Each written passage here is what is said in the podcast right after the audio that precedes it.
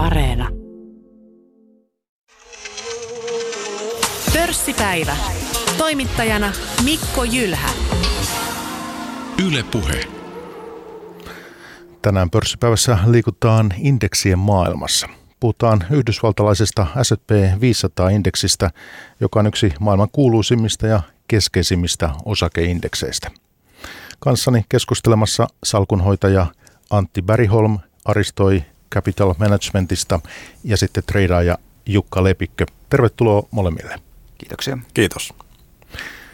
Jukka, teet Traders Club-videoita yhteistyössä Nordnetin kanssa. Äskettäin sinulta ilmestyi myös e-kirja aiheesta, Trada kuin ammattilainen. Ja puhutaan siitä muutama sana, mutta sitä ennen niin voisin kysyä sellaista, että tapasimme pörssipäivässä tuossa viime kesänä, se oli kesäkuuta, ja silloin kerroit, että sinun tradeaus-tavoitteesi 2020 oli 20 pinnaa niin tuottoa. Mitäs kävi?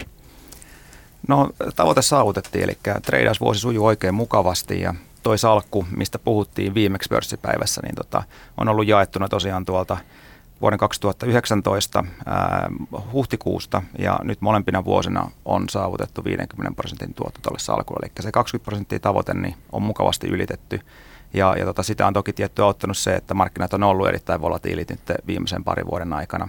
On ollut paljon hyviä treidauspaikkoja ja, ja tota, en usko, että, että noin hyvä performanssi välttämättä jatkuu täysin vuodesta toiseen, mutta pyrin ainakin sen 20 prosentin tavoitteen saavuttamaan.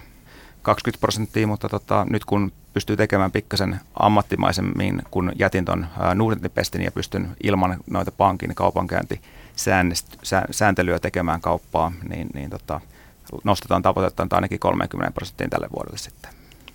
30? Kyllä. Ja mitä sanotte heille, tota, joiden mukaan nousumarkkinoilla treidaaminen on helppoa, mutta pitkän päälle niin tuotot jää sitten väistämättä heikommiksi? Joo, no tosiaan nousumarkkinassa on suhteellisen helppo treidata voitollisesti, etenkin jos harrastaa tämmöistä pikkasen tota, ää, ei niin aktiivista vaikka päivätreidaamista, poimitaan osakkeita nousumarkkinassa, niin suurin osa osakkeista nousee, jolloin vaikuttaa siltä, että ää, lähes jokainen onnistuu tekemään hyviä tuottoja omalla treidaamisellaan.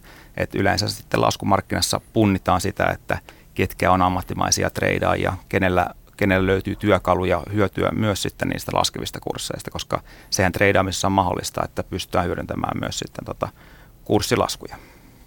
Tämä uusi e-kirja, ähm, Trade kuin ammattilainen, minkälaista palautetta on tullut? Siitä on tullut mukavan positiivista palautetta. Eli tosiaankin kyseessä on tota täysin ilmainen teos. Se on oikeastaan ensimmäinen täysin treidaamiseen keskittynyt kirja, mikä on suomen kielellä julkaistu. Ja tota, erittäin positiivista palautetta niin treidaajilta kuin myös sitten sijoittajilta. Eli pyrin siinä avaamaan hyvin, hyvin tota kansankielisesti helppolukuisesti, että, että tota, mikä liikuttaa osakekursseja lyhyellä aikavälillä. Eli tämä on usein se, mitä yksityissijoittajat miettii, että minkä takia osake X on nyt taas laskenut pari päivää, tai, tai minkä takia se ei nouse hyvistä uutista huolimatta, niin, niin tota, jos haluaa vähän niin kuin ymmärtää sitä osakemarkkinoiden logiikkaa ja sitä, mikä yhtiöiden kursseja liikuttaa lyhyellä aikavälillä, niin kannattaa lukasta tuo teos. Eli se on vaan noin sata sivua ja saa tosiaankin ladata ilmaiseksi tuolta netistä. Jukka Lepikkö pörssipäivän vieraana ja sitten Antti Bäriholm. Niin mitä sinä Antti ää, ajattelet treidaamisesta?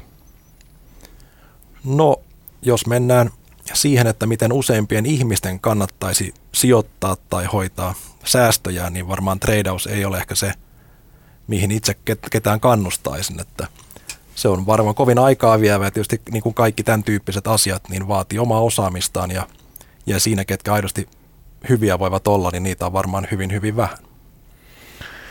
Kuvailet omaa strategiaa siis alkonhoitajana kuitenkin aktiiviseksi, eikö näin? Pitää paikkansa.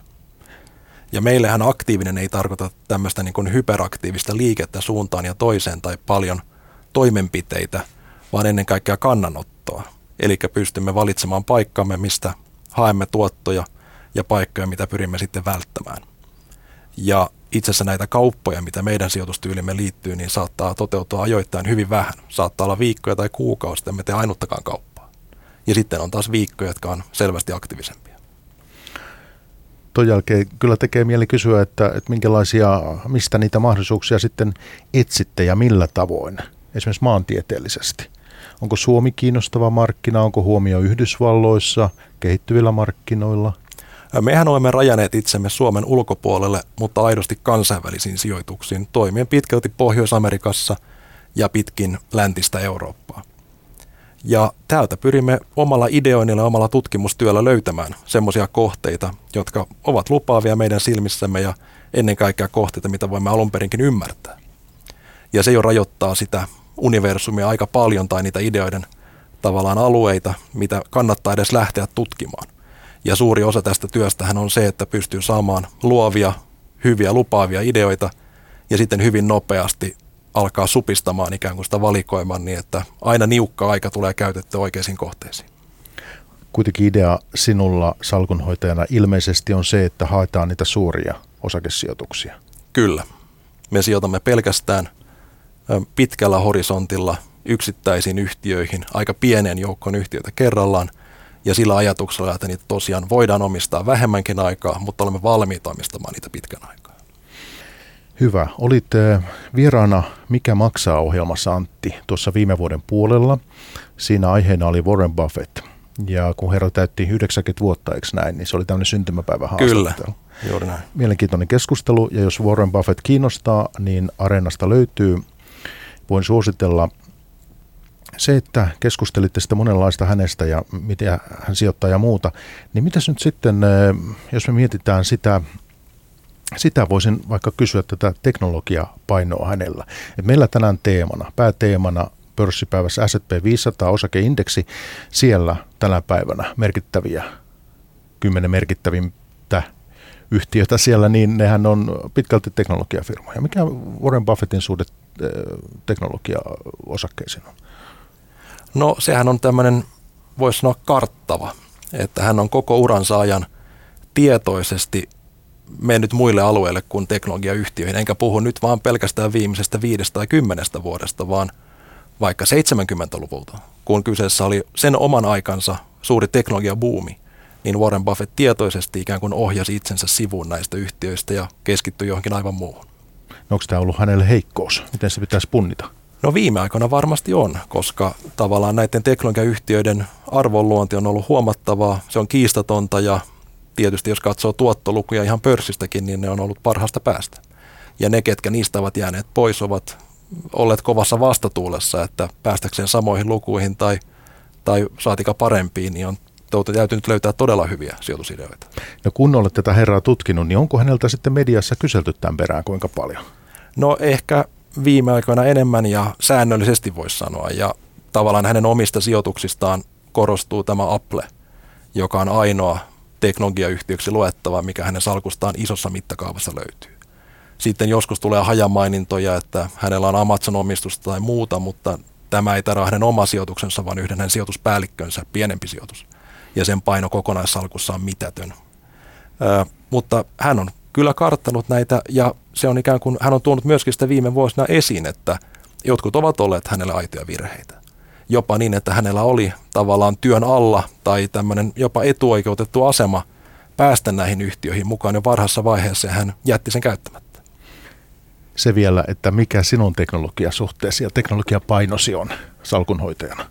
No me pyrimme oppimaan historian hyviltä sijoittajilta niin paljon kuin voimme ja Buffett kuuluu ehdottomasti tähän joukkoon ja ehkä sieltä meille on periytynyt tämmöinen pieni teknologiakarttaminen – samalla tavalla kuin hänelläkin on, että meidän sijoituksemme eivät keskity missään tapauksessa ensisijaisesti näihin kuumimpiin yhtiöihin kunakin hetkenä tai teknologiayhtiöihin tällä hetkellä ja pyrimme valitsemaan paikkaamme muualta, mitkä ovat meille helpommin ymmärrettäviä.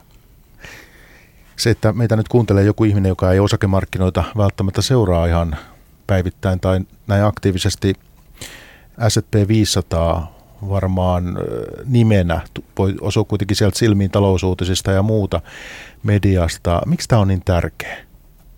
Kumpi haluaa aloittaa, Antti?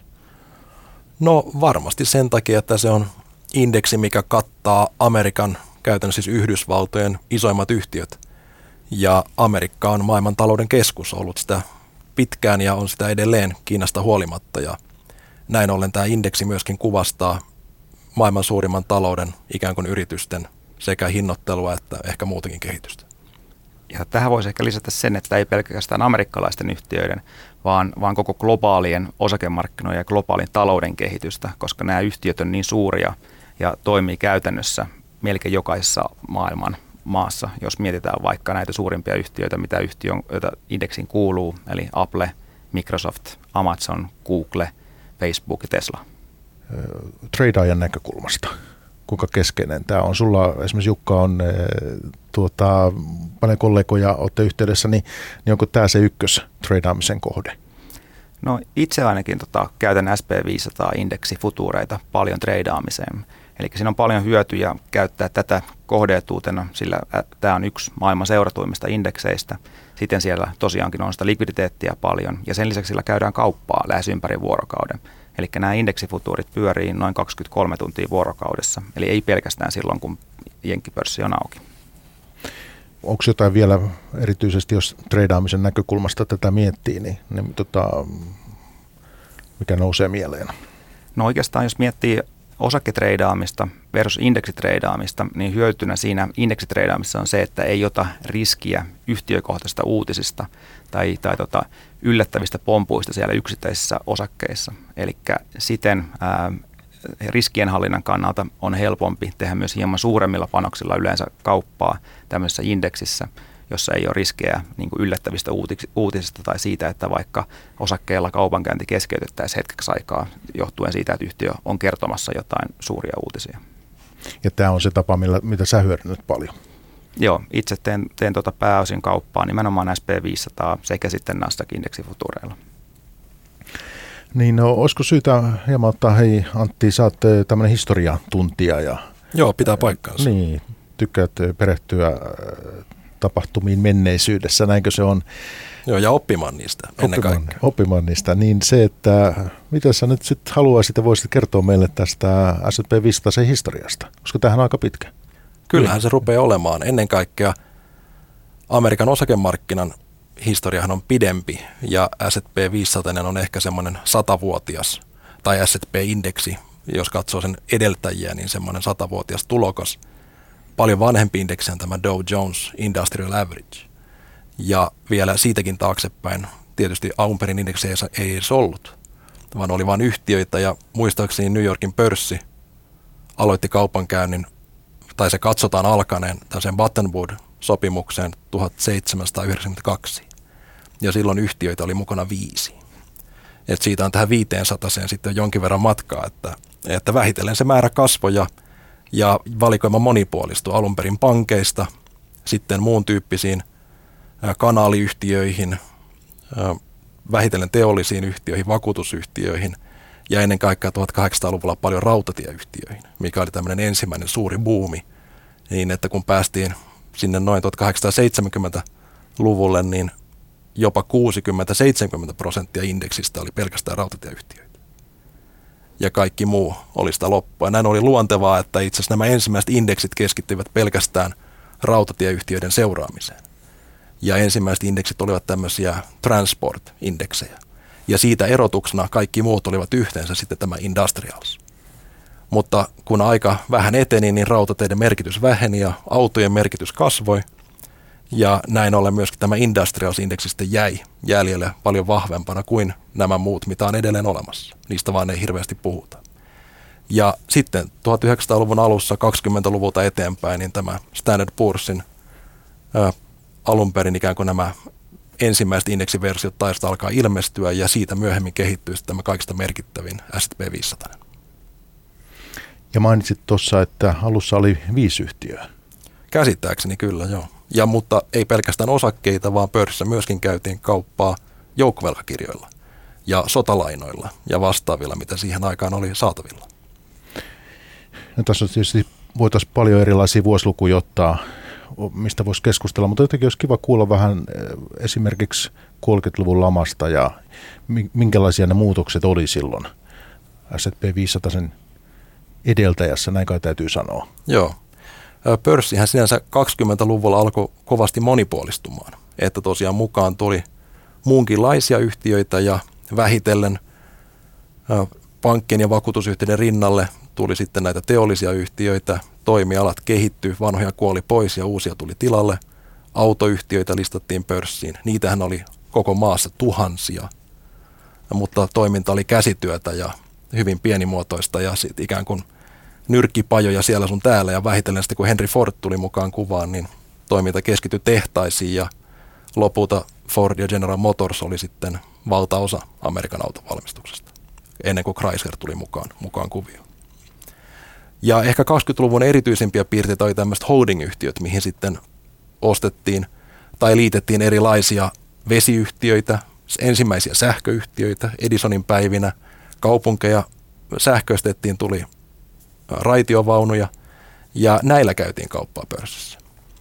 Ja se oli tavallaan semmoinen sen ajan ehkä niin kuin sektori, mihin liittyy valtavia odotuksia ja myöskin tämmöistä tavallaan kuplautumispiirrettä. Ja sitten jos tullaan siitä, siitä tota, vähän eteenpäin, niin tosiaan 30-luvun crashit, niin minkälaisia muutoksia me silloin nähtiin? Nämä tietysti historiakirjoissa on paljon dokumentoitu, mutta että voisiko olla hyvä tässä jotakin lukuja ottaa myös vähän esille? No itse pörssiromahdushan oli aivan ainutlaatuinen historian aikana. Että toisaalta tämä vahva nousu iloisen 20-luvun aikana huipulle ja sieltä sitten tämä ensin jyrkkä pudotus, mistä toivottiin vajaan vuoden ajaksi melkein takaisin vanhoihin lukemiin ja tämä todellinen romahdus tuli vasta sen jälkeen. Ja sittenhän se romahdus oli dramaattinen, eli yli 90 prosenttia, vähän miten katsoo, onko se realista vai nimellisesti kahden, kolmen vuoden aikana huipulta alas, niin, niin kyllähän se teki niin kuin hämmästyttävän jälkeä. Mutta siihen väittäisin, että siihen yhdistyi niin kuin asioita, mistä on opittu sen jälkeen paljon enemmän. Aihe, on tutkittu loputtomasti ja siitä ei ihan kaikkia johtopäätöksiä, niistä ei vielä olla yhtä mieltä, mutta paljon on kuitenkin saatu talteen ja keskuspankit ovat tästä ottaneet oppia.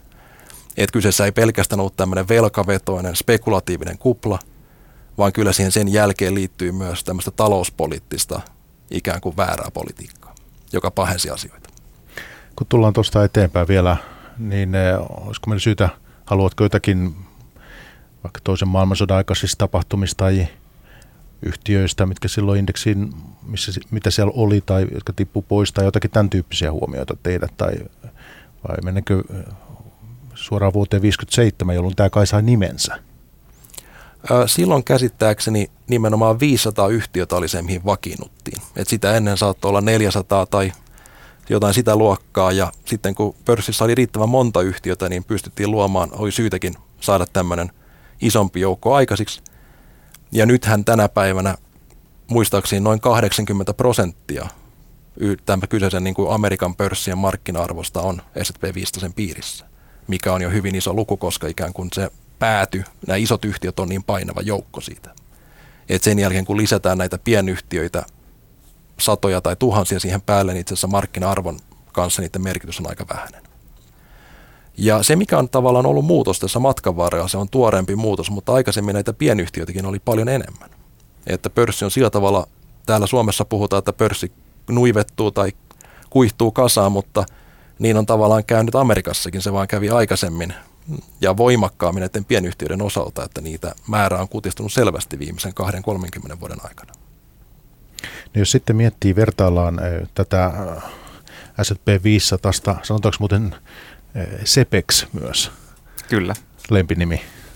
Niin tota, se, että jos verrataan Sepeä sitten vaikka tonne Russell 2000 tai 3000 indekseihin, niin tota, jos miettii vaikka indeksisijoittajan näkökulmasta, jos mä oon kiinnostunut small cap strategiasta vaikka, small cap yhtiöstä, kannattaisiko mun valita, jos ei tiedä mitään sijoitusvinkkejä tässä nyt anneta, mutta että jos niin pohditaan asiaa, niin, niin vaikka joku Russell 2000, niin mitä etua mä voisin siitä saada, jos mä olisin vaikka sijoittaja, joka nyt meitä kuuntelee tässä yksityissijoittaja.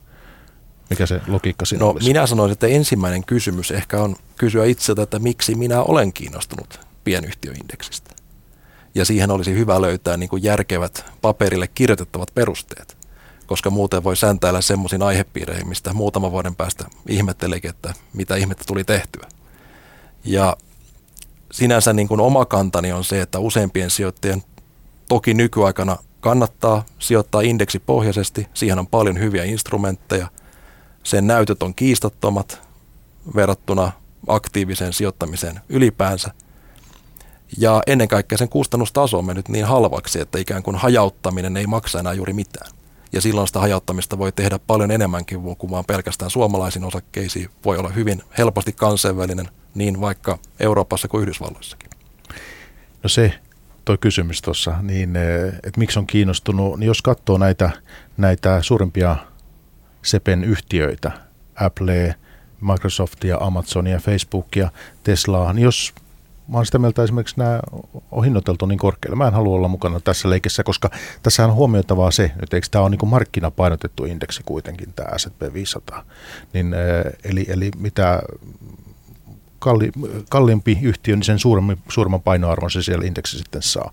Niin tota, miten tämmöinen peruste esimerkiksi?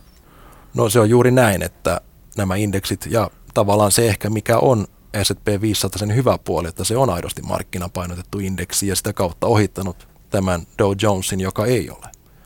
Kumma kyllä nämä korreloivat aika vahvasti keskenään, ainakin lyhyellä aikavälillä ja usein pidemmälläkin aikavälillä, että sillä ei tunnu olevan niin paljon eroa, mutta ehkä Dow Jones on pitänyt asemansa vaan tämmöisen perinteisen niin kuin tradition puolesta, mutta niin kuin indeksi teknisesti S&P 500 on kyllä järkevämpi ja parempi. Sen lisäksi, että se on paljon kattavampi. Ja näin ollen, niin jos sitten ei tahdo osallistua johonkin näistä yhtiöistä, niin se on hyvin vahva aktiivinen kannanotto. Ja se on vaikea tehdä. Useimmilla ihmisillä tavallaan ne perusteet sen tekemiseen on, on vähän ehkä niin kuin huterat. Ja, ja silloin tätä varten useimmille on kuitenkin parempi vaihtoehto, että jättää tekemättä tämmöisiä kannanottoja ja mieluummin vaan suostuu hajauttamaan tähän indeksiin semmoisena kuin se kunakin hetkenä on. Mä voisin myös kommentoida tuohon tota indeksiin ja markkina painotettuun indeksiin, mitä itse lähtisin ainakin suosimaan, johtuen just siitä, että tuo indeksisijoittamisen ö, hyvät tuotot perustuu aika pitkälti myös siihen, että sieltä löytyy harvalukuinen määrä niitä suuria, niistä on megavoittajia, jotka moni kymmenkertaistuu arvossa. Tällöin tota, tämmöinen markkinapainotettu indeksi täysimittaisesti pystyy hyötymään siitä, siitä tota, että nämä yhtiöt nousee niin vahvasti arvossaan, kun jos vertaan tämmöiseen tasapainotettuun indeksiin, jossa aina aikaa join myydään osa pois ikään kuin näistä eniten nousseista ja ostetaan niitä huonommin performoineita sitten jota tasapainotetaan sitä indeksiä aina esimerkiksi kvartaalittain, niin kuin yleensä taidetaan tehdä. Arvostus kertoimet, arvostustasot, niin mitäs me tässä vaiheessa, Jukka, sulla on monenlaista statistiikkaa siellä, tehdään sen, ää, ennen kuin tultiin studioon, niin, niin tota, sain sinulta, tai näytit hieman, hieman tota, minkälaisia muistinpanoja olet tehnyt, ja tiedän sen, että olet näitä kertoimia tässä niin tota, tarkastellut, niin miltä esimerkiksi tammikuussa 2021 näyttää? No tällä hetkellä näyttää siltä, että ollaan erittäin monella mittarilla historiallisen korkeassa arvostuskertoimissa koko ASP-indeksin tota, osalta. Eli tiedetään, että ollaan eletty viimeiset kymmenen vuotta erittäin vahvaa nousumarkkinaa, huolimattakin siitä, että nähtiin viime vuonna historian nopein karhumarkkina, josta palauduttiin sitten myös yhtä nopeasti lähes ja noustiin nopeasti uusiin huippuihin ja ollaan tehty viimeisen puolen vuoden aikana oikeastaan – joka kuukausi aina uusia huippuja tuolla SP-indeksin puolella. Ja, ja tota, sitten myös arvostuskertoimet on noussut huomattavan korkealle, etenkin jos katsotaan tämmöistä Schillerin p joka laskee viimeisen kymmenen vuoden tuloksien perusteella arvostuskertoimen tällä indeksillä, niin ollaan, ollaan tota niin korkealla, että käytännössä ei olla oltu, oltu, nä, oltu näissä lukemissa kuin vuonna 2000 niihin aikoihin, kun IT-kupla puhkesi. Kuinka huolissaan herrat tämmöisestä pitäisi olla? jos on indeksisijoittaja, nimenomaan S&P 500? No se, mikä oma kuvani tästä aihepiiristä on, niin tavallaan meillähän ei ole edellytyksiä ennustaa hirveän hyvin osakemarkkinaa, ei lyhyellä eikä pidemmällä tähtäimellä, mutta näyttää, että historian pohjalta voidaan sanoa jotain riittävän pitkistä jaksoista. Ja silloin se horisontti täytyy olla jo niin kuin kymmenestä vuodesta eteenpäin, ehkä 15 vuoteen, ja se on jo pidempi kuin useimmilla ihmisillä aidosti se horisontti on. Ja tällöin siinä on nähtävissä semmoinen yhteys, että tavallaan mitä korkeampi hinta, mikä alun perin maksetaan jostain kohteesta, jos saadaan ne samat tulevat kassavirrat, niin sitä huonommaksi se tuotto muodostuu. Ja jälleen, jos jotain voidaan ostaa alhaisen hintaan, niin sitä parempaa tuottoa sitä voidaan odottaa. Ja näin ollen, mikäli nämä tulevat kassavirrat ei radikaalisti tässä on muuttunut, niin oli korkotaso mitä oli, niin myöskin osakesijoittajan tuottonäkymä on tällä hetkellä erittäin heikko. Jukka, kun lähestyy sitten markkinoita treidaan näkökulmasta, sinähän sinänsä ei ole arvostustasolla ymmärtääkseni korjaa kuinka väärässä olen, mutta se, että sinne ei ole niin merkitystä, kunhan liike jatkuu. Kyllä, arvostuskertoimella ei suoranaisesti ole tähän lyhyen aikavälin spekulointiin niinkään merkitystä. Ja, ja tota, tämä markkina, missä tällä hetkellä eletään, joka vaikuttaa jo itsessään kokonaisuutenakin hyvin spekulatiivisilta, nähdään 10 prosenttien nousuja useissa osakkeissa päivittäin. Meitä löytyy isojakin yhtiöitä, jossa nähdään satojen prosenttien vuosituottoja. Ja, ja tota, muistaakseni semmoinen statistiikka, että 150 yhtiötä, suuryhtiötä Jenkeissä yli kolminkertaistu viime vuoden aikana. Ja tämä on niin kuin täysin historiallista, että nähdään, nähdään näin vahvaa kurssinousua. Se ei myöskään ole pitkällä aikavälillä kestävää, koska kuitenkin pitkässä aikavälissä yhtiöiden tota, osakekurssit seuraa sitä tulosta. Joten tämä on tämmöinen lyhyt, jossain vaiheessa ohimenevä ilmiö, joka tosin tähän niin treidaan laariin sinällänsä sataa, että pystytään hyödyntämään ja menemään mukaan sitten tämmöisiin tilanteisiin, vaikka pystytäänkin tunnistamaan, että ollaan mahdollisesti kuplassa etenkin tiettyjen yhtiöiden tai sektoreiden osalta, niin, niin tota, pystytään kuitenkin hyödyntämään näitä kurssi, vahvoja kurssiliikkeitä ja hyppäämään mukaan siihen momentumiin. Me ollaan tässä puhuttu, että S&P 500 on markkinapainotettu indeksi. Toinen huomioarvoinen asia tässä on se, että täällä on taustalla tällainen indeksikomitea. Eli tämä komitea sitten päättää tämän S&P 500 sen koostumuksesta ja joulukuussa komitea otti sitten mukaan Teslan ja se on siellä, olisiko nyt sitten viidenneksi suurin yhtiö tänään. Joo, tota, kyllä. Niin mitäs me tästä komiteasta tiedetään? Eli tosiaankin tota, kvartaaleittain tämä komitea kokoontuu ja tutkii, mitkä yhtiöt voisivat olla sellaisia yhtiöitä, jotka pitäisi nostaa sinne indeksiin ja, ja mitkä yhtiöt kuuluisi laskea pois sieltä indeksistä. Eli yleensä tota, semmoiset yhtiöt, joiden liiketoiminta on laskemaan päin, joiden markkina-arvo on laskemaan päin, niin korvataan sitten semmoisilla yhtiöillä, jotka tota, tekee tulosta ja, ja tota, joiden markkina-arvo on, on tota korkeampi kuin, kuin tota näillä ulos siirretyillä yhtiöillä. Ja tähän on tiettyjä kriteereitä tällä komitealla, eli minkälaisia yhtiöitä sinne voidaan lisätä. Ja, ja tota, nimenomaan se syy, minkä takia Teslaa ei lisätty sinne aikaisemmin, oli se, että yhtiö ei ollut voitollinen yhtiö. Eli SP500-indeksiin otetaan vain voitollisia yhtiöitä. Mutta tämä kuitenkin tämä ominaisuus ikään kuin eh, tekee siitä erilaisen kuin monesta muusta indeksistä. No en ole aivan varma, että en tunne tätä mekaniikkaa muualla, mutta kyllä varmasti jos mennään Dow Jonesiin, niin heillähän on myös komitea, mikä valitsee osakkeet. Ja nämä eivät välttämättä edes ole kaikista suurimpia yhtiöitä, ne ovat vain suuryhtiöitä, joiden katsotaan sitten edustavan riittävästi eri toimialoja tietyllä tasapainolla ja tavallaan mm, niitä yhtiöitä, joiden uskotaan olevan jatkossakin talouden huipulla.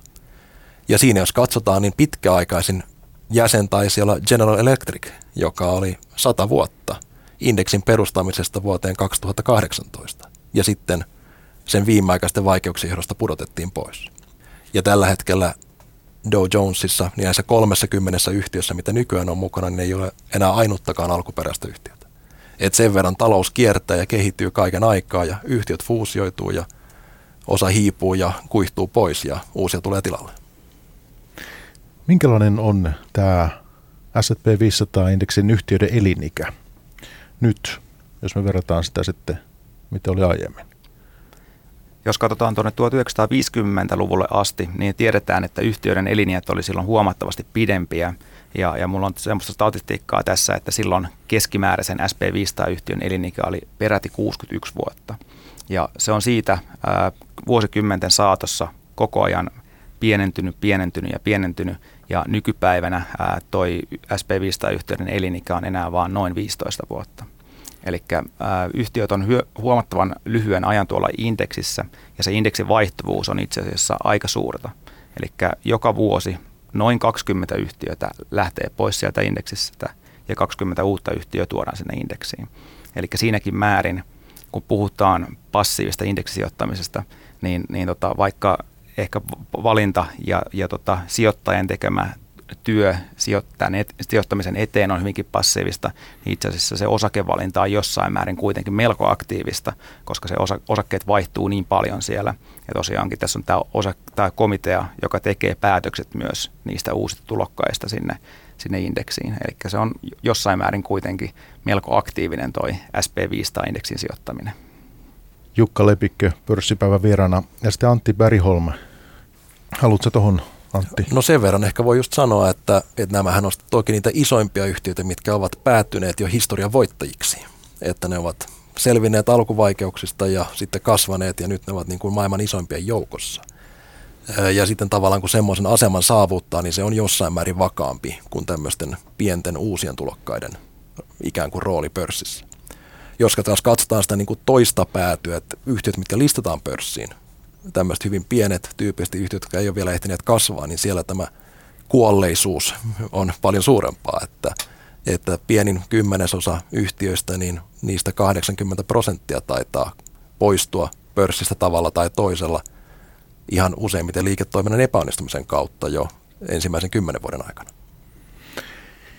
Kuitenkin eh, on monia yhtiöitä, jotka S&P 500 on kadonnut vuosien varrella ja tämmöisiä kuluttajatuotteitakin tehneitä yhtiöitä esimerkiksi, kun eh, hetkinen, muistelisin Polaroid ja Kodak esimerkiksi on tällaisia vai? Tämmöisiä 70-60-luvun niin kuin suuria nimiä.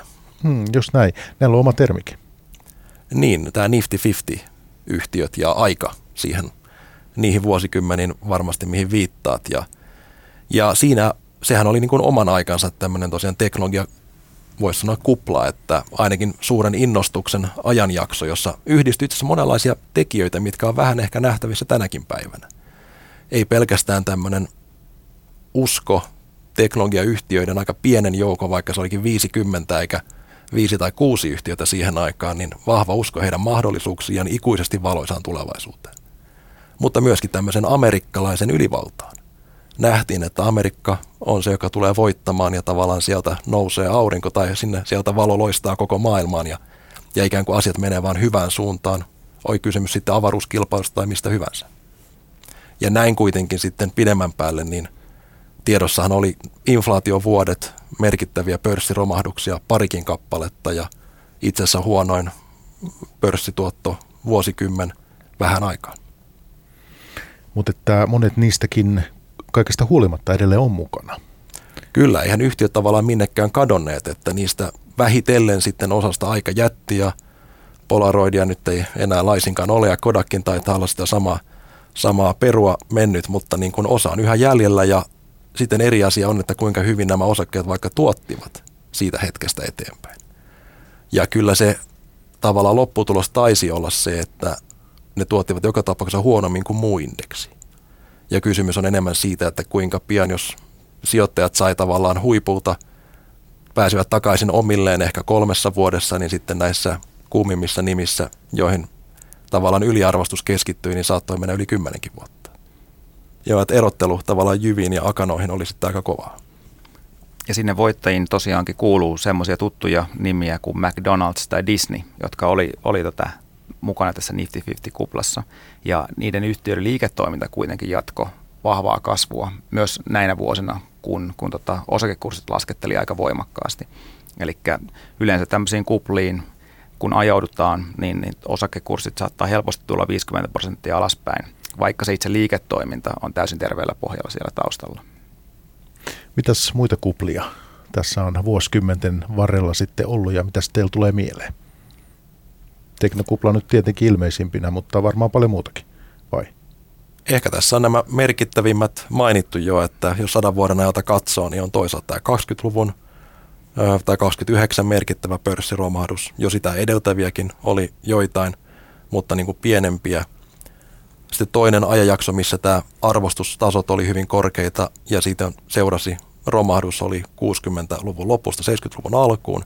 Ja sitten mennäänkin jo tänne oikeastaan 2000-luvun vaiheisiin jälleen, jolloin, jolloin sitten arvostus oli korkeita ja, ja siitä oli merkittävä laskumarkkina tiedossa. Tokihan vielä finanssikriisi ikään kuin vuosituhannen tällä vaihteen tällä puolella on ollut oman, omassa luokassaan monilla mittareilla ja väliin on ehtinyt mahtua kymmenkunta tämmöistä voisi sanoa isohkoa pudotusta, jolloin indeksitasolla on tultu 40-50 prosenttia alas huipulta pohjalle. Joskus tämä romahdus on hyvin nopea, niin kuin 87 tapahtui päivässä. Ja, ja silloin ikään kuin siitä toki toivuttiin, mutta siihenkin meni oma aikansa. Silloin romahdus oli ehkä päivän aikana jotain 2-30 prosentin välissä, riippuen vähän pörssistä ja taisi olla, olisiko ollut S&P 500 joku 27 prosenttia. Ja tosiaan, jos puhutaan näistä prosenttiluvuista ja, ja tota, varoitetaan vähän riskeistä tässä nykyympäristössäkin, niin jos katsotaan vaikka IT-kuplan puhkeamista, niin SP500-indeksi laski silloin 49 prosenttia noin parin vuoden aikana, ja finanssikriisi sitten puolentoista vuoden aikana lasketeltiin 57 prosenttia. Ja, ja tota, nämä, nämä luvut oli itse asiassa vielä paljon korkeampia sitten Helsingin pörssissä, joka on tämmöinen reunapörssi, jossa riskejä yleensä lasketaan vielä enemmän kuin, kuin tämmöisessä isossa SP500-indeksissä, eli Helsingissähän lasketeltiin molemmilla kerroilla yli 60 prosenttia sitten. Ja se on hyvä, että otit nuo kestot kanssa tuohon, koska nyt jos miettii koronakrässiä, tuossa pian vuosi tulossa, niin sehän oli kuitenkin hyvin nopea. Tämä IT esimerkiksi tuossa vuositainen vaihteessa, niin se kesti pitkään. Tosiaan oliko se puolitoista vuotta tai jotain? Että. Joo, ehdottomasti. Eli yleensä laskumarkkinat on paljon pidempi kestosia kuin se, mitä nähtiin viime vuonna. Eli voidaan puhua tämmöistä nopeasta romahduksesta, mikä nähtiin, ja se elpyminen oli ihan poikkeuksellisen nopeata myös. Ja, ja tämmöinen laskumarkkina, joita kuitenkin historiasta tunnetaan useita kymmeniä, niin esiintyy yleensä noin kymmenen vuoden välein, kun lasketellaan ää, selvästi yli vuoden ajan tuolla pörssissä. Ja, ja tota, tämmöistä kun ei olla pitkään aikaan nähty, niin ennemmin tai myöhemmin myös se koittaa, koittaa meille osakesijoittajille. Noin sata vuotta sitten niin itse asiassa pörssiromahduksista Englannissa käytettiin, tai englanniksi käytettiin termiä paniikki. Ja jossain vaiheessa tämä terminologia vaihtui sitten pörssiromahduksiksi. Ja oikeastaan tätä korona-hetkeä tai kevättä, niin se mielestäni paniikki kuvaa itse asiassa erittäin hyvin. Jopa paremmin kuin suorainen romahdus. Se oli, se oli koronapaniikki, joka sitten jäi näillä näkymin hyvin lyhyeksi.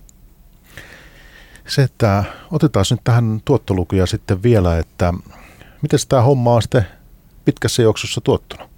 Teillä on statistiikkaa siinä mulle antaa, että kuinka pitkää dataa meillä on olemassa esimerkiksi. Nyt jos puhutaan S&P 500, niin miten me pitkälle voidaan sitä dataa ottaa ja mitä se sitten vuositasolla on ollut? No käsittääkseni, mitä tulee Amerikan pörssituottoihin ja sitä usein käytetään tavallaan datalähteenä, koska sieltä tietoa on parhaiten saatavilla. Että vaikka muuallakin on ollut pitkiä perinteitä, niin tavallaan sen tiedon kerussa on ollut isoja puutteita. Ja ymmärtääkseni Amerikasta noin vuodesta 1871 lähtien saadaan tarkkoja lukuja. Toki täällä näissä P500 ei ollut olemassa, mutta sitä on voitu rekonstruoida ikään kuin taaksepäin, mitä muun muassa professori Schiller on tehnyt. Ja julkaisut näitä omia pitkiä historiallisia aikasarjojaan. Myöskin muita, mitä, mitä löytyy akateemista maailmasta. Ja kaiken kaikkiaan nämä tuottolukut vaikuttaa olevan noin semmoista 10 prosentin luokkaa näillä hyvillä markkinoilla.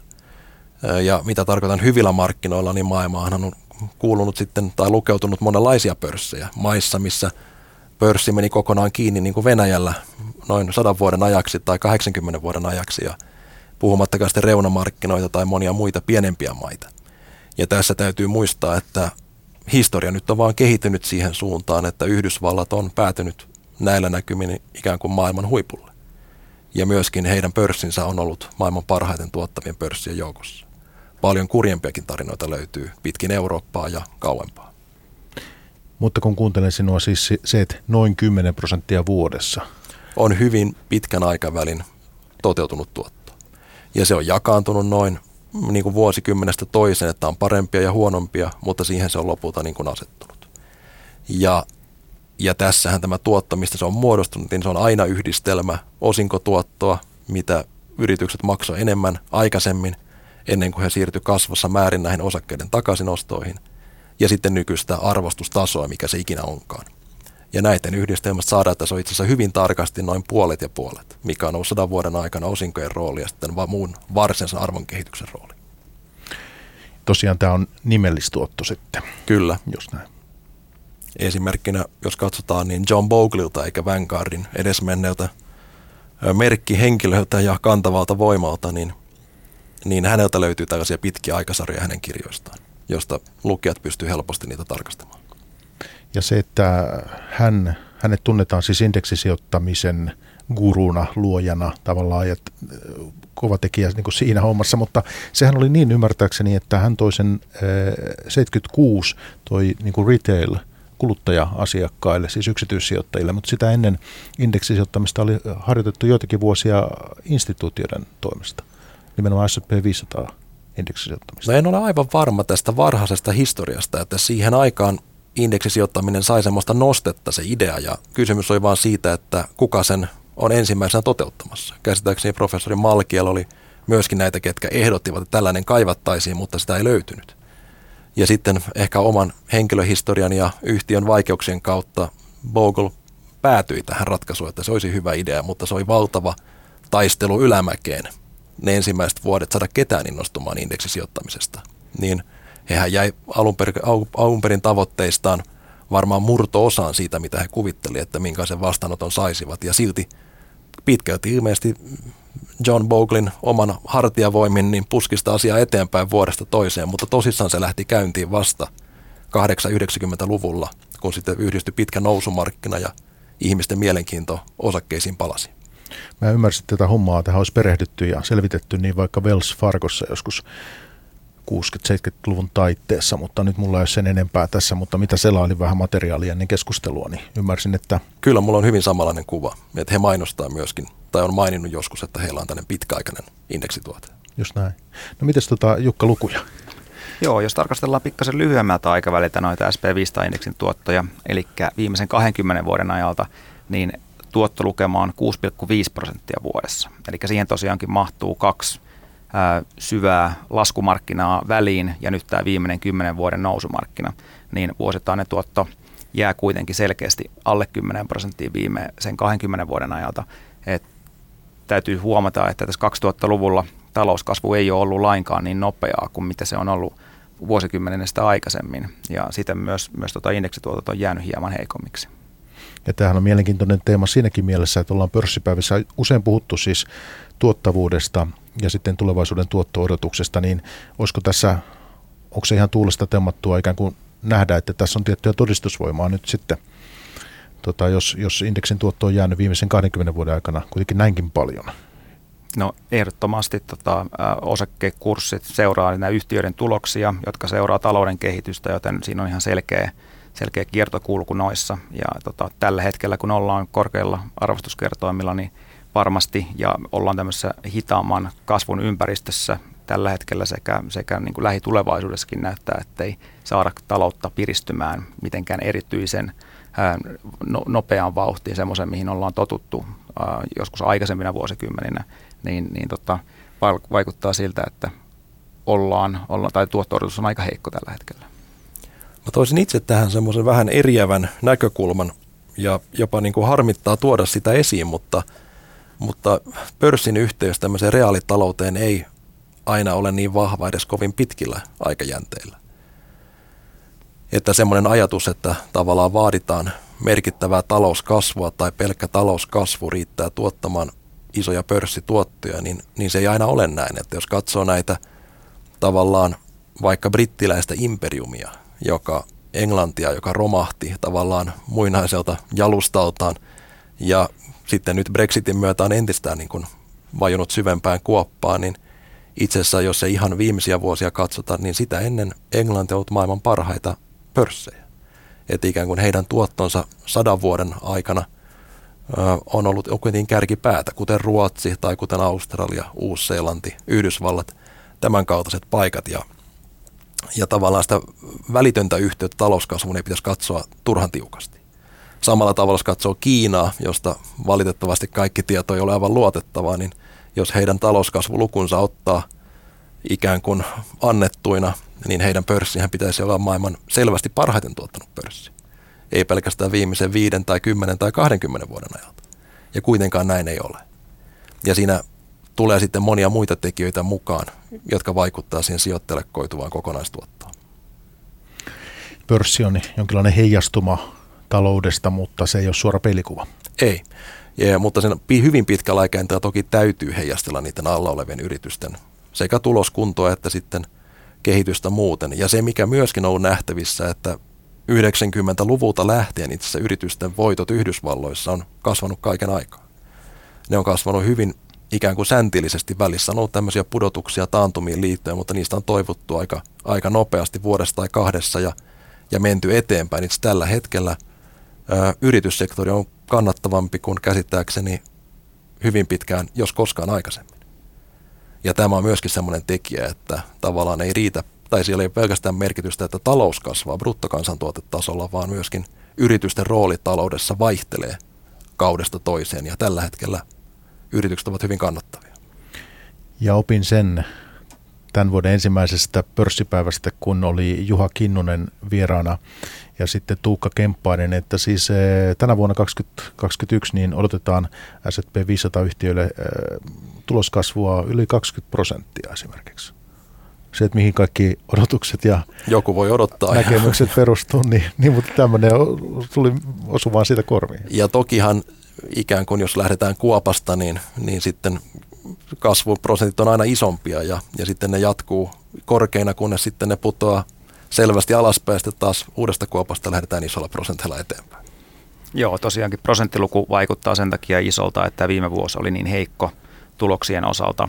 Toki että tämän vuoden tulosodotukset on korkeampia kuin vuonna 2019, eli hypätään suoraan tämän koronakuopan yli ja, ja tota kaikkien aikojen korkeimpaan tulokseen, mikäli nämä analyytikoiden tulosennusteet tosiaan pitää paikkansa tälle vuodelle. No mua kiinnostaa se kysyä, Jukka, tämä on varmaan semmoinen teema, että sä olet tätä myös treidaajana seurannut, niin, ja Antti myös mielellään kuuntelen kommentin se, että kun joku yhtiö otetaan indeksi, on se sitten vaikka SP500 tai joku toinen, ja me tiedetään tämä indeksi sijoittamisen suosio, miten paljon sitä rahaa on tullut sille puolelle. Tuossa jo aiemmin viitattiin, Antti viittas, niin se, että minkälaista ostopainetta tai toisaalta myyntipainetta siihen osakkeeseen voi kohdistua? Tuleeko mieleen jotakin lukuja tai esimerkkejä, Jukka? Joo, no toi on ihan tunnistettu anomalia pörssimaailmassa. Eli tosiaan silloin, kun ilmoitetaan siitä, että joku uusi yhtiö lisätään SP500-indeksiin, niin, niin tota, se yleensä välittömästi tähän uutiseen reagoi ja se aiheuttaa pompun, olisiko suuruusluokaltaan pari prosenttia. Mutta siitä on tosiaankin aika vaikea päästä hyötymään, koska yleensä nämä ilmoitukset tulee pörssien ulkopuolella, pörssin tota, ki, ollessa kiinni ja sitten seuraavana päivänä se, se tota, pomppu realisoituu heti, heti tota pörssin avauksessa, jolloin tähän, tähän tota, nousuun ei pääse yleensä hirveästi kiinni. Mutta toisenlainen tapaus oli tämä Tesla tuossa viime vuonna.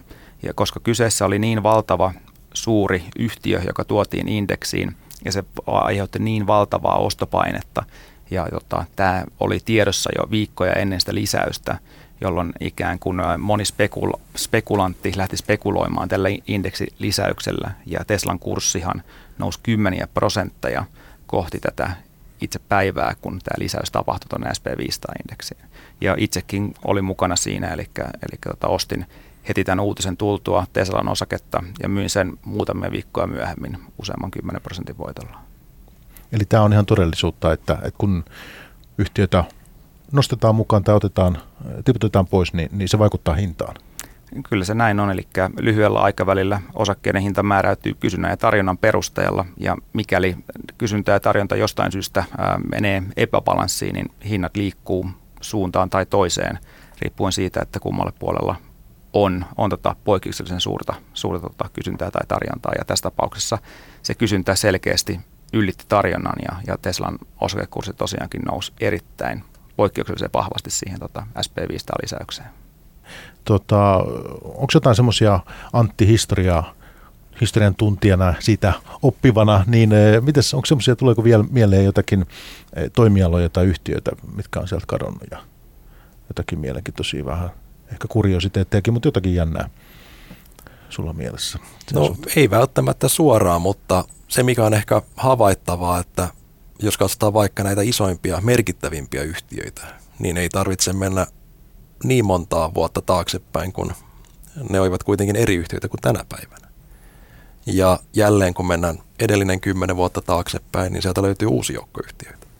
Että vaikka kunakin hetkenä ajatellaan, että jotkut yhtiöt on ikään kuin voittamattomia ja ikuisia, niin historia osoittaa, että näin ei kuitenkaan ole. Tai jos nyt näin olisi, niin olisi sitten ensimmäisen kerran. Ja se on aina niin kuin vaarallinen oletus tehtäväksi, että sieltä löytyy hetkiä, että pankit oli selvästi suurimpia yhtiöitä maailmassa. Löytyy hetkiä, että autovalmistajat oli isoja yhtiöitä maailmassa. Löytyy hetkiä, että kemikaaliyhtiöt oli suuria yhtiöitä maailmassa ja todellisia kasvuyhtiöitä 50-luvulla. Ja niihin liittyy valtavia odotuksia. Ja itse asiassa toteutumaakin, että vaikka DuPont on edelleen ja samalla tavalla Exxon öljypuolella niin isoimpien arvonluojien joukossa kautta aikaan. Ja tavallaan ne tuntuu tässä vaiheessa jääneen niin historian hämärään, mutta siihen aikaan ne olivat todella se, missä tämmöinen suuri arvonluonti tapahtui ja mistä sijoittajat sitten pääsivät hyötymään. Tosiaan, jos mennään taaksepäin, niin SP500-indeksihän on dominoinut öljyyhtiöt. Eli siellä on ollut tosi paljon näitä suuria yhtiöitä, niin kuin mainitsemasi ExxonMobil, siellä on ollut Shell, Mobil, Chevron ja, ja tota, useita muitakin öljyyhtiöitä, jotka on tosiaankin ollut ehkä se, se tota, eniten tulosta tuottavin sektori siellä indeksissä, kun taas tänä päivänä tämä on kääntynyt täysin päälailleen. Ja itse asiassa esimerkiksi viime vuodelta energiasektori tuotti negatiivista tulosta tuonne indeksiin. Eli tota, se nähdään myös tuolla indeksipainoissa. Eli energiasektori sieltä, missä se on ollut joskus 90-luvun vaihteessa ja uudelleen tuossa ennen finanssikriisiä, kun esimerkiksi öljyn hinta kävi yli 150 dollarissa 15 prosentista, ollaan tiputtu nyt vähän yli 2 prosenttiin koko sektorin painona tuolla, tuolla tota indeksin puolella. Kun taas teknologiasektori on kasvanut erittäin vahvasti ja sen paino on lähes 30 prosenttia koko indeksistä tällä hetkellä. Tämä menee spekulaation puolelle, enkä odota, että tässä nyt saataisiin mitään ehdottomia, ehdottomia vastauksia tai tällä tavoin mitään löydä lukkoon, mutta että jos me tavattaisiin ajatellaan vaikka kymmenen vuoden kuluttua, niin eh, miten nyt sitten, minkälaisia ajatuksia teillä on siinä, että minkälaiset yhtiöt silloin dominoisi S&P 500? Luultavasti sieltä löytyy yhtiöitä top 10 listalta, mistä me ei olla vielä kuultukaan. Ja osa on semmoisia yhtiöitä, joita me ikinä arvattaisiin, että tulee olemaan siellä top 10. Ja tämä nykyinen top 10 tulee varmasti vaihtumaan suurelta osin. Jotkut yhtiöt varmasti jää ja säilyttää sen tota, oman, oman tota, markkina-asemansa tuolla indeksissä. No hieman tarkemmin vielä Jukka, että minkä tyylisiä, mistä sä voisit, mistä toimialoista tai, tai minkä tyylisiä yhtiöitä, minkälaisia yhtiöitä sä niin voisit odottaa kasvavan tänne Kyllä suurimpien joukkoon? Varmasti tulee olemaan teknologia-alan yhtiöitä tavalla tai toisella, koska sieltä, siltä toimialalta pystytään löytämään semmoisia liiketoimintaideoita, jotka on skaalattavissa globaalisti, kustannustehokkaasti ympäri maailmaa. Ja tota, se, mikä tota, talouskasvua kuitenkin tukee ympäri maailmaa, on se, että globaali keskiluokka on erittäin vahvassa kasvussa. He saa kännykät käteen, pääsee kuluttamaan vähän länsimaalaiseen tyyliin. Ja tosiaankin tämä, tämä tota keskiluokan kasvu tulee etenkin tuolta kehittyvistä maista ja etenkin Aasian maista. Entä Antti? Ja tässähän edelliseen lisätäkseni niin väestön kasvu näillä näkymin jatkuu vielä pitkään ja ennen kaikkea Afrikassa. Että sieltä tulee miljardi uutta ihmistä jollain aikajänteellä ja, ja sitten ikään kuin heille tulee oma talous ja kulutustarpeet ja, ja sitä kautta jossain muualla itsensä maailmassa väestö saattaa alkaa jo vähentyä. Mutta edelleen tämä kymmenen vuotta, jos ajatellaan näin, että tavataan tässä, niin keskustellaanko me silloin S&P 500 sen sijaan vaikka Chinext satasesta? No tässähän tämä on, että siis tulevaisuus on täysin arvaamatonta ja meidän tavallaan edes pyrkimys ennustaa hyvin pitkälle on, on äärimmäisen rajattu. Koska itse olemme huomanneet, että meillä ei siihen eväitä ole ja se on historiassa ollut yhtä vaikeaa kuin se on tänäkin päivänä. Että asiat muuttuu yllättävällä tavalla ja asioita tapahtuu, mitä tällä hetkellä on vaikea ottaa huomioon, että ne on edes mahdollisia että jotkut asiat on hyvin pysyviä, mutta vaikka mitä tapahtuu yksilötasolla joillekin yrityksiä tai jopa kokonaisen sektoreille, niin melkein mitä tahansa voi tapahtua. Tämä on erittäin hyvin sanottu ja varmaan konkretisoi hyvin esimerkiksi viime vuosi tätä, tätä eli tässä vaiheessa vuotta tuskin kukaan meistä arvasi, että mitä seuraavan 12 kuukauden aikana tulee tapahtumaan. Ää, tässä on mullistunut erittäin moni asia liiketoiminnassa, globaalisti pörsseissä ja, ja tota, aiheuttanut semmoisia kehityssuuntia ja, ja tota, uusia tuulia, että, että ei, ei osaa sanoa, että mihin tämä lähtee tästä kulkeutumaan. Ja yksi mielenkiintoinen asia on varmasti seurata tota Amerikan ja Kiinan välistä valtataistoa, että mihin se tulee, tulee tota, mihin suuntaan se kehittyy ja, ja miten, miten tota, globaalit finanssimarkkinat sitten tota, kehittyy sen mukana. Eli suuntautuuko ää, rahat ja, ja tota, nämä finanssimarkkinat enemmän tuonne Aasian suuntaan, kun sieltä nähdään sitä vahvaa kasvua vai säilyttääkö vanhat mantereet Eurooppa tai Amerikka sitten oman roolinsa vielä seuraavan kymmenen vuoden aikana. Itse asiassa tähän voin kertoa semmoisen vanhan anekdootin, että 1900-luvun alussa ensimmäisen maailmansodan päivinä niin ää, oli muutamia kehittyviä markkinoita niin kuin Amerikan Yhdysvallat ja, ja Venäjä, joka teollistui kovaa vauhtia siihen aikaan lähtien kovalta takamatkalta ja itse asiassa Venäjän pörssi Pietarissa tuotti paljon paremmin kuin Yhdysvaltojen pörssi siihen aikaan. Ja monet sijoittajat tekivät siellä omaisuuksia, kunnes sitten tapahtui vallankumous ja pörssi laitettiinkin pysyvästi kiinni. Ja mentiin kerralla nollaan niiden tuottojen osalta. Niin tämä vaan on ehkä ääriesimerkki, mutta kuvaa kuitenkin, kuinka arvaamatonta myöskin tuleva tuottokehitys saattaa jossain olla. Sijoittajina meidän kuitenkin täytyy jonkinlaiset betsit laittaa sinne sisään, ei voi jäädä miettimään, vaan, koska muuten jää kaikista tuotoista paitsi. Ehdottomasti. Ja ikään kuin ihminen ei voi olla sijoittamatta, jos tahtoo omaisuuttaan kasvattaa tai siitä jollain tavalla huolehtia, koska muuten historiassa inflaatio on huolehtinut siitä, että hyvin pitkällä aikavälillä ei paljon ole jäljellä. Ja näin ollen jotain pitää tehdä, mutta jokaisella on sitten tyylinsä ja alueensa, mihin sitä, millä tavalla varoistaan tahtoo huolehtia. Jos tahtoo olla pörssimarkkinoilla ylipäänsä, niin useimpien ihmisten kannattaa pyrkiä hajauttamaan ja ennen kaikkea, kun se tänä päivänä on niin helposti tehtävissä, niin – ei ole kunnon syytä, miksi niin ei tekisi. On aika kiittää teitä mielenkiintoisesta keskustelusta. Tänään pörssipäivässä olivat vieraina salkunhoitaja Antti Bäriholm Aristoi Capital Managementista ja sitten tradaaja Jukka Lepikkö. Kiitos molemmille. Kiitos paljon. Kiitos.